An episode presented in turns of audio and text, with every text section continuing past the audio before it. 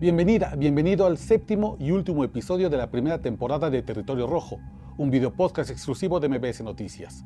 En esta primera antología hablamos de los perfiles de quienes moldearon los cárteles de las drogas, y como van seis hombres, incluiremos a una mujer, la primera jefa de un cártel en México.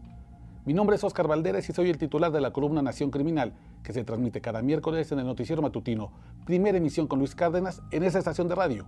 En el episodio pasado de esta primera temporada hablamos de Juan José Esparragosa Moreno, alias El Azul. Y ahora hablaremos de la mujer que rompió el techo de cristal del crimen organizado, un liderazgo criminal consolidado mucho antes que la reina del Pacífico. Ella es Delia Patricia Buendía, la temida Ma Baker.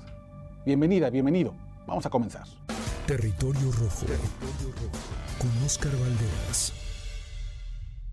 A diferencia de los capos de los que hablamos en los seis episodios anteriores, Delia Patricia Buendía no nació a principios del siglo pasado, ni en la década de los 30 ni los 40, sino en los 50, exactamente en 1957.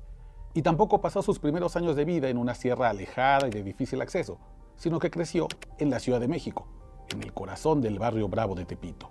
Desde niña, su vida estuvo rodeada de drogas, sus familiares vendían marihuana y cocaína, al igual que sus vecinos.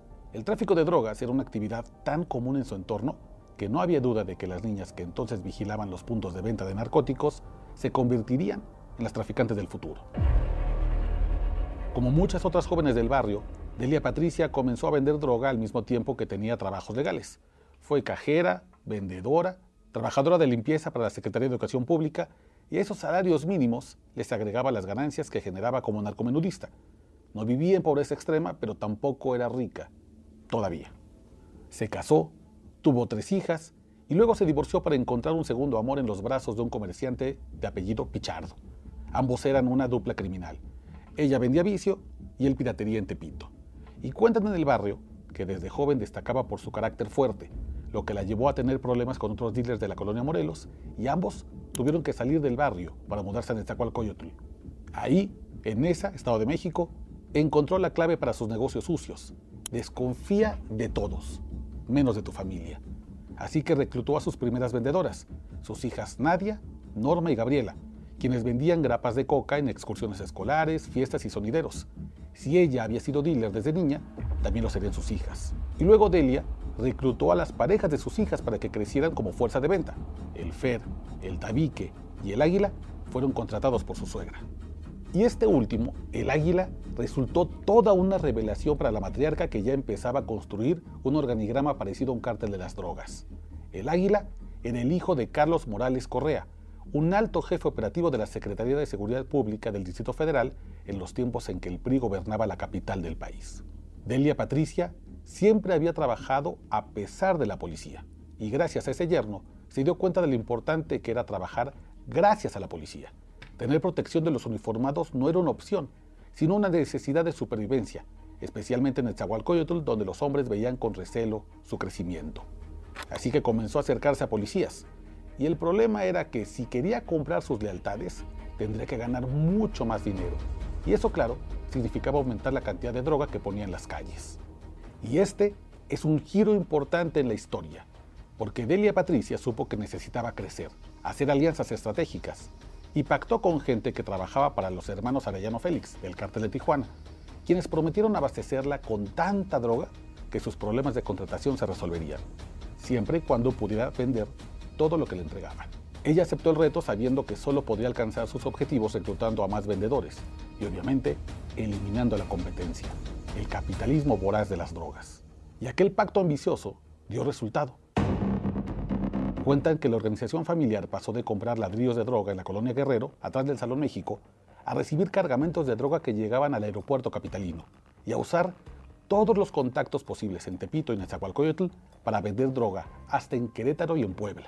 Según un reportaje del semanario Proceso, en los años 90 la organización criminal de Delia Patricia llegó a vender hasta 300.000 dosis de cocaína por mes y a controlar más de 500 narcotienditas. Ese éxito era resultado de tres variantes. Uno, que sin proponérselo, Delia Patricia había creado un andamiaje criminal con tantos vendedores de drogas que si arrestaban a uno, otro fácilmente lo sustituiría, es decir, un modelo similar al que usan los cárteles del norte y Pacífico de México.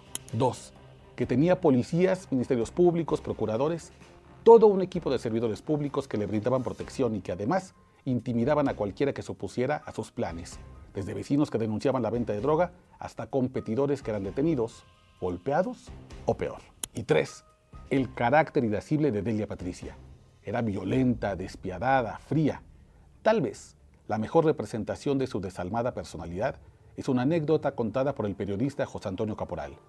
Un día arrestaron a su yerno, el águila, y Delia Patricia acudió con un abogado que le dijeron que podía liberarlo, pero esto le dijo aquel litigante, abogado, voy a confiar plenamente en su palabra. Aquí están sus 100 mil pesos en efectivo por adelantado y no se preocupe. Los regalos, es decir, los sobornos, van por mi cuenta. Y el resto, 300 mil, se lo entrego cuando salga mi yerno de la cárcel. Pero si usted sale con que no pudo liberarlo, le cobro mi dinero, los sobornos extra y le mando un recuerdito para que nunca me olvide, porque yo no soy la pendeja de nadie. Yo suelo ser muy espléndida con la gente que me ayuda, pero también soy muy agresiva con la gente que se quiere pasar de lista conmigo. Así que con permiso, buena tarde. Para 1999, el grupo era tan fuerte, tan consolidado y con tanto control regional en la Ciudad de México y el Estado de México que las autoridades comenzaron a llamarle el cártel de Nesa. Y Delia Patricia se le empezó a ubicar con el alias Lama Baker. Ahora, hay dos historias sobre el origen de ese apodo. Una historia cuenta que viene de la banda Los Barker Carpis, integrada por hermanos que entre 1931 y 1935 eran el terror del Medio Oeste en Estados Unidos, y cuyos actos criminales eran liderados por su mamá, Lama Barker, pero que en esa se cambió a Ma Baker y luego a Ma Baker. La segunda historia es que se trata de un juego de palabras, Ma de mamá y Baker como cocinero en inglés por su buena sazón, pero también por su habilidad para cocinar cocaína, es decir, cortarla para dosificarla en papelitos o bolsitas de plástico. Lama Baker llegó a ganar hasta 5 millones de pesos a la semana y tanto dinero en efectivo se volvió un problema, porque ya no era posible esconderlo en casas. Había que introducirlo al sistema legal para blanquearlo, así que el cártel de Nesa invirtió en más de 100 empresas para lavar su dinero sucio.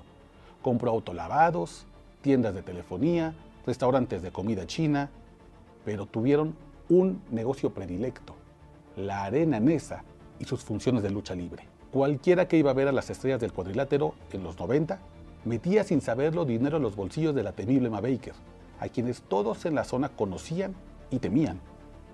Y es que era difícil no notarla. Robusta, mal encarada, prepotente, se movía con una escolta nada discreta que le cuidaba cada paso. Cuando el mundo entró al año 2000, ella estaba en la plenitud del poder criminal.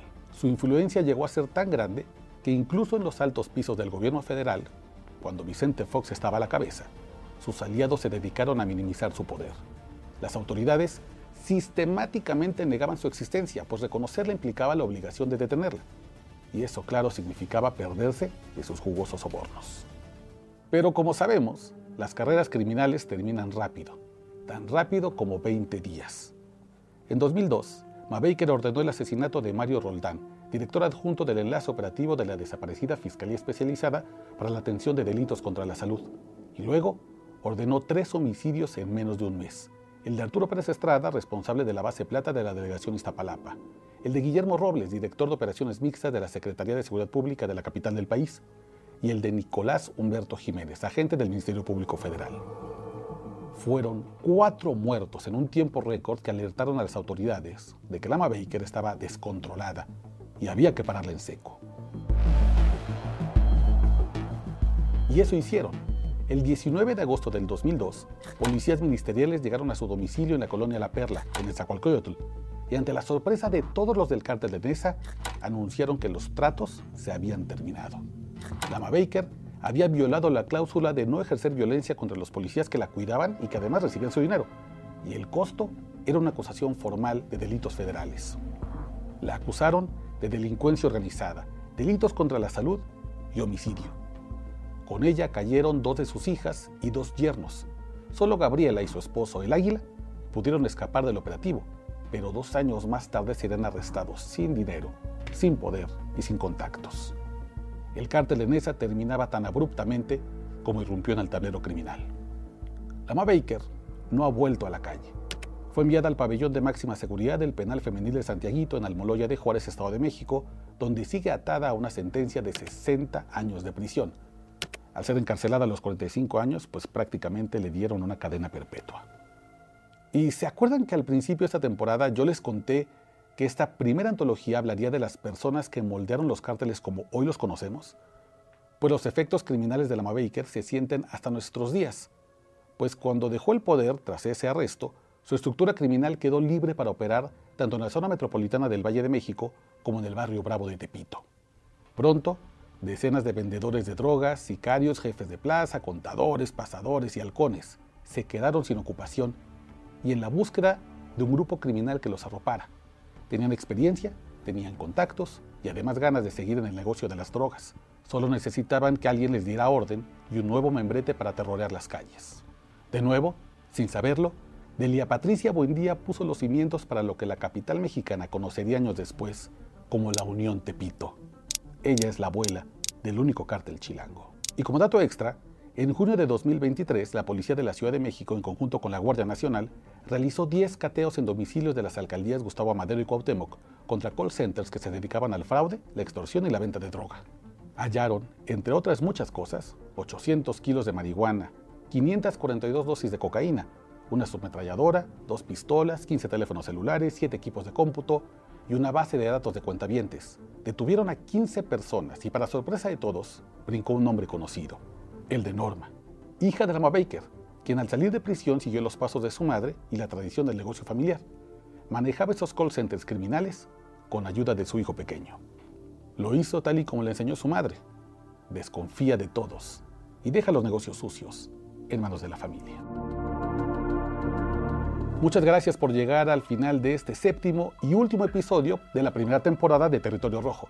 No olviden darle like al video, suscribirse a la cuenta y nos vemos pronto, muy pronto, para más entregas, más historias, más perfiles criminales. Hasta pronto.